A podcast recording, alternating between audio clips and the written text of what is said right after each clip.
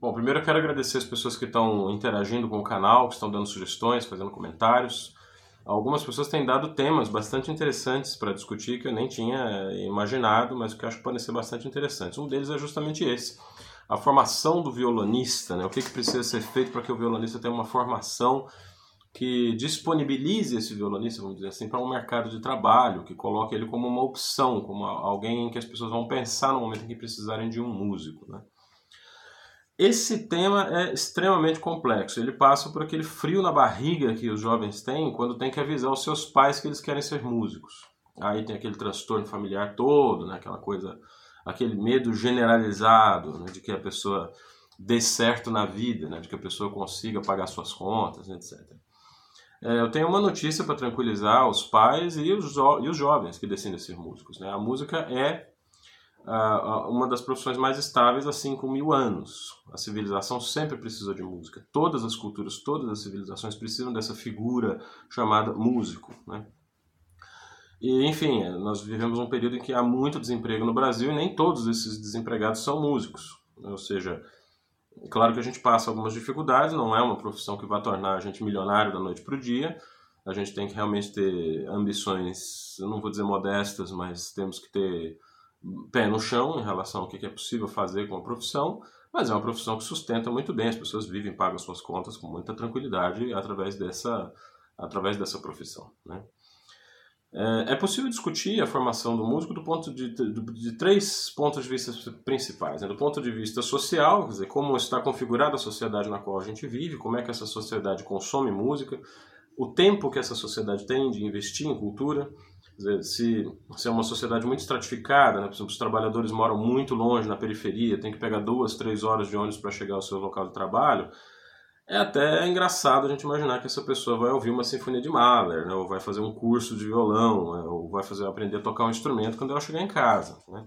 As pessoas são limitadas pelas suas condições materiais de vida. Né?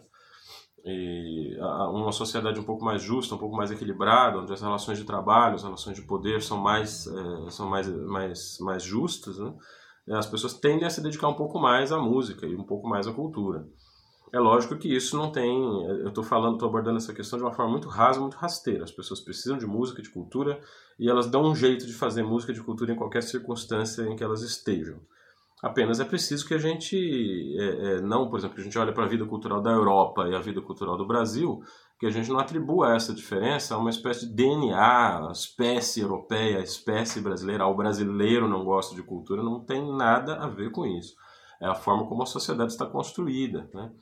E as manifestações culturais todas têm que ser é, contempladas, respeitadas e entendidas dentro dos seus contextos. Né? Isso aí é um, uma questão passiva, mas vamos deixar esse ponto para um debate em um outro vídeo. É, tem um outro aspecto que seria o aspecto político, né? Política aqui com P maiúsculo, sem entrar no mérito da política partidária, cada um vota em quem quer, né? Mas a gente sabe que, por exemplo, o ensino de música nas escolas é uma questão política, certo? É uma decisão política.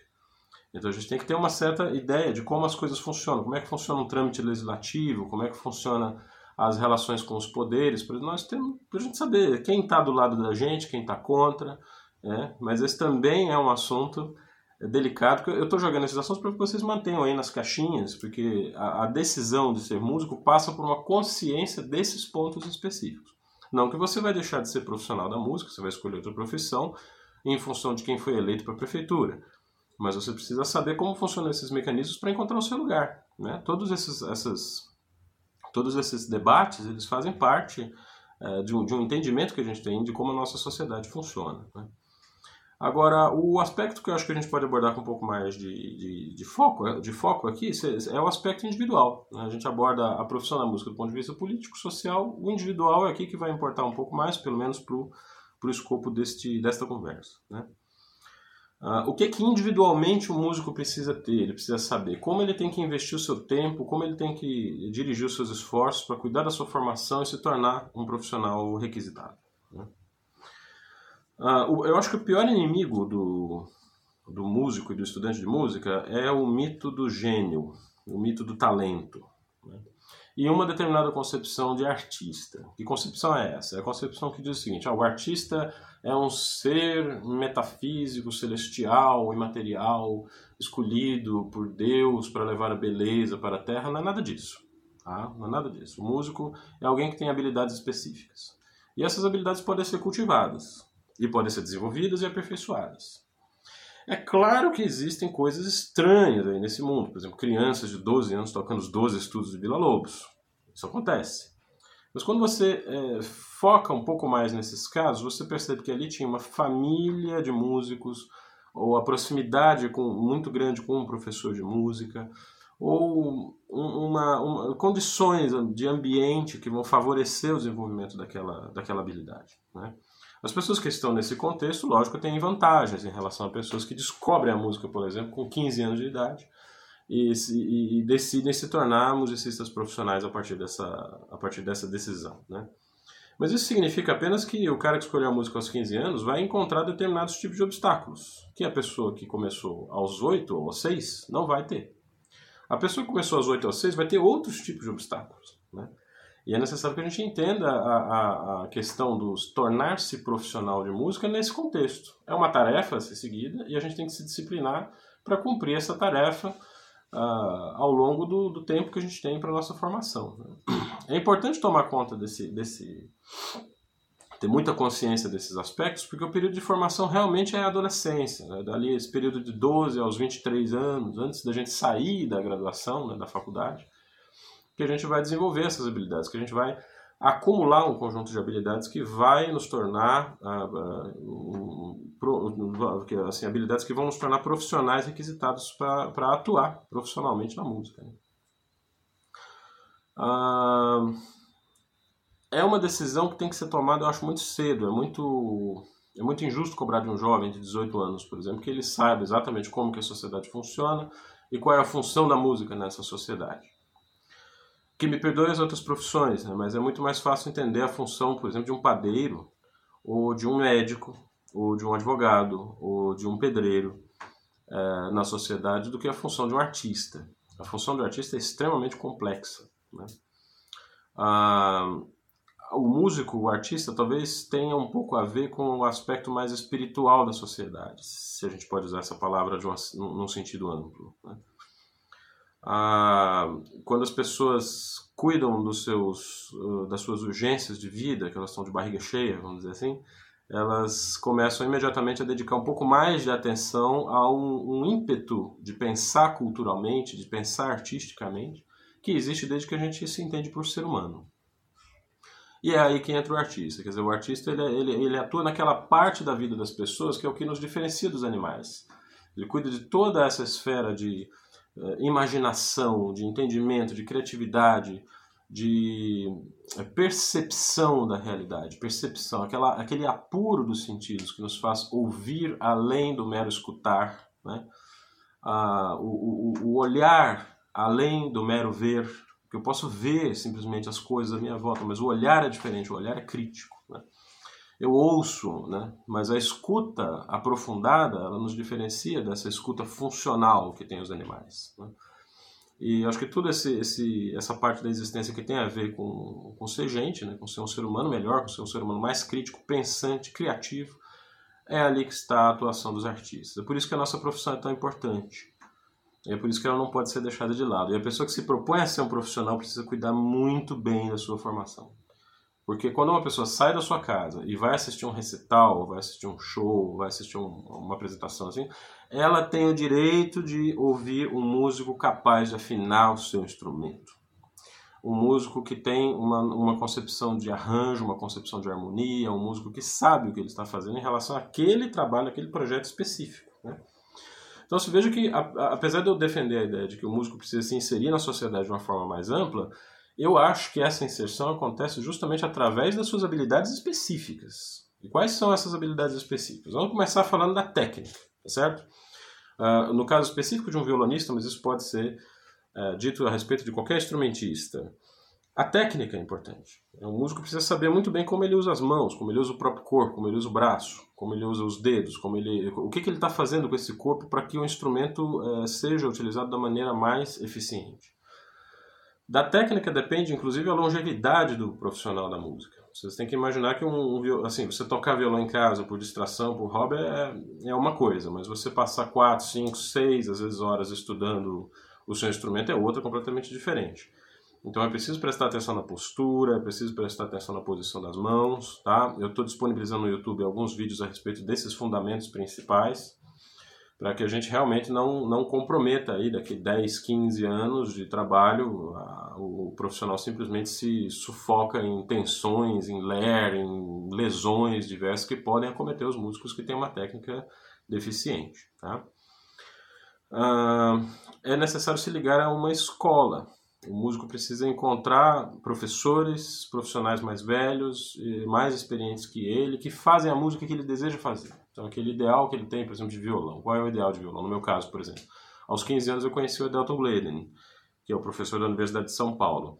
A partir daquele dia, dos 15 aos 18, cada dia da minha vida foi organizado para que eu passasse no vestibular na USP, porque eu queria estudar com o Edelton. Aquele era o violão que eu, que eu queria tocar. Né?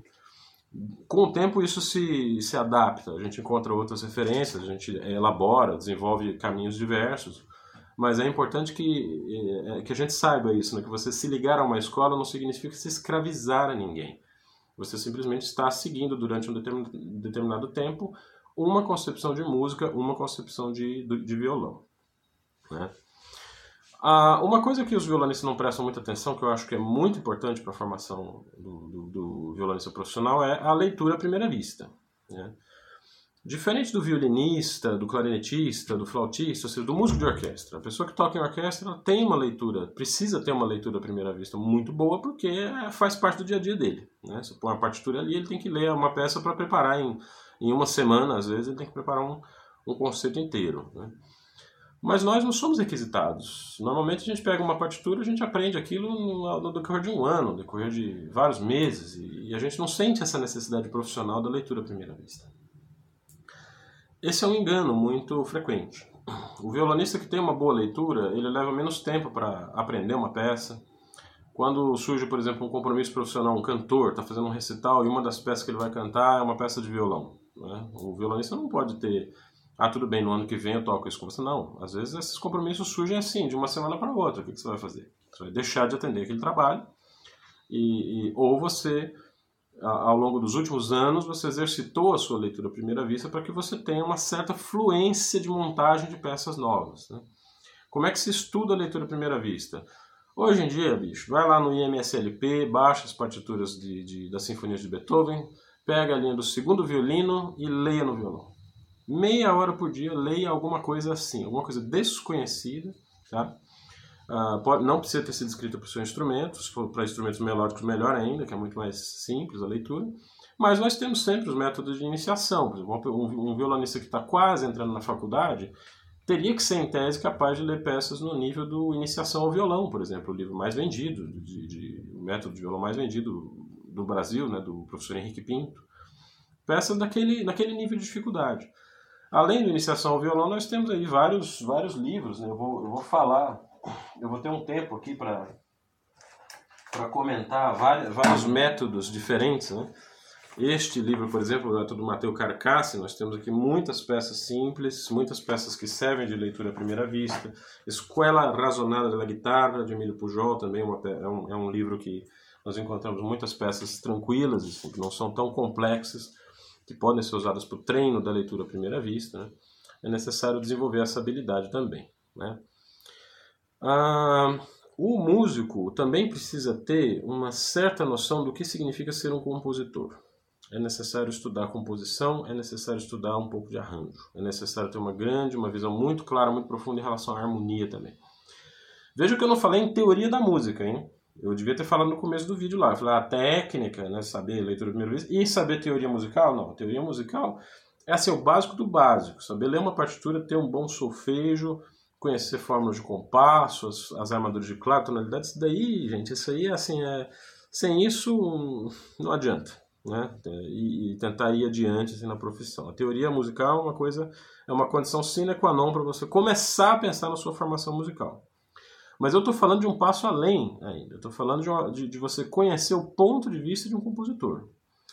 É, só quem compôs uma peça, assim, passou por todos os, os, estágios do processo de compor uma peça, deixar uma partitura pronta ali, uma música sua pronta, sabe a importância de um acento, sabe a importância de uma marcação de crescendo, sabe a importância de um fraseado, de uma vírgula de respiração, sabe a importância de uma série de sinais que são colocados na partitura, que às vezes os instrumentistas não dão muita bola e ficam satisfeitos quando tocam as notas da partitura. Né? Uh, estudar composição, é, ela te dá uma dimensão diferente assim do como tocar, né, que é muito importante a gente ter. É isso que diferencia os instrumentistas profissionais. Né? O, o, músico que tem uma visão da harmonia, uma visão do arranjo, uma visão da composição, que tentou fazer alguma coisa nesse sentido, ele toca de uma maneira diferente. Né? É e, claro, então, desenvolver um repertório, né? Porque nós, eh, como eu comentei, o padeiro, o médico, o advogado, o pedreiro, é muito fácil dizer qual é a função dessas pessoas na sociedade, mas o músico talvez seja um pouco complicado. Mas a gente pode, enquanto a gente descobre a relação da função da música na sociedade, a gente pode produzir. A gente imagina que a gente é realmente um padeiro. Qual é o pão que eu vou oferecer para as pessoas hoje? Qual é a música nova que eu vou aprender esse mês? Né? Qual é, por exemplo, Hoje é muito fácil a gente falar em, em ferramentas de YouTube, em gravação para a internet, mas eu acho que os estudantes deveriam se concentrar um pouco mais com a música ao vivo. Né? A música ao vivo seria, seria interessante organizar recitais, procurar tocar em público. Por isso é importante estar ligado a escolas de música. Né? Tá ligado a, a, a, universidade oferece muito campo para a gente tocar em público, bastante. Né? Tocar para os parentes, tocar para os amigos. Né? Nós temos essa, essa necessidade né, de estar sempre renovando o nosso repertório, estar sempre em contato com plateias diversas, né? seja sua tia, sua mãe, seja o que for, mas as pessoas realmente precisam estar ouvindo você de alguma maneira. Né? A formação do repertório é uma coisa que leva realmente muito tempo. Hum, você não troca de repertório assim como você troca de camisa. Né? Ah, se uma pessoa consegue renovar metade do seu repertório em um ano eu acho que é eu acho que é bastante. Lógico que as pessoas podem fazer bem mais do que isso, podem fazer bem menos, conforme as necessidades profissionais que surgem para cada um, né? Mas é necessário você ter, ter na cabeça que na sua vida como estudante ou como profissional é importantíssimo não estagnar o repertório, sempre ler coisas novas, sempre aprender coisas novas. O músico na sua relação com o grande repertório do violão, ele tem que se comportar assim como se fosse uma baleia na água, né? Ele precisa se mover dentro daquele ambiente. Ele precisa, precisa de Vila Lobos, a gente conhece Vila Lobos. Carlevaro, conhecemos Carlevaro. Música do período clássico, tocamos música do período clássico.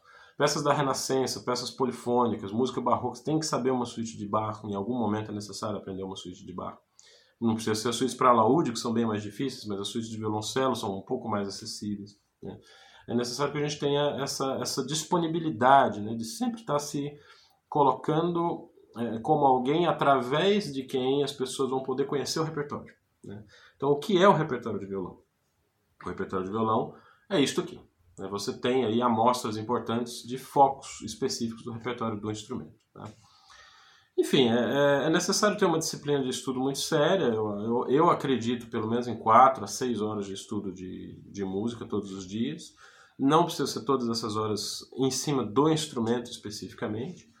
Isso pode ser distribuído para o estudo da teoria, para o estudo da, das habilidades eh, musicais mais amplas para a formação. Né?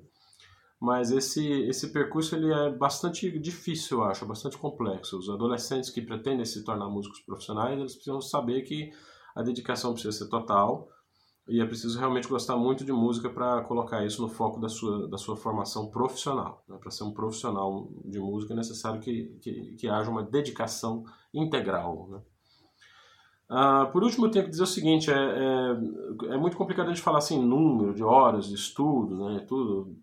Talvez os adolescentes tenham um pouco mais de tempo, um pouco mais de disposição, de abertura de cabeça, curiosidade e resistência física para passar um pouco mais de tempo tocando o instrumento e desenvolvendo a sua técnica e suas habilidades musicais.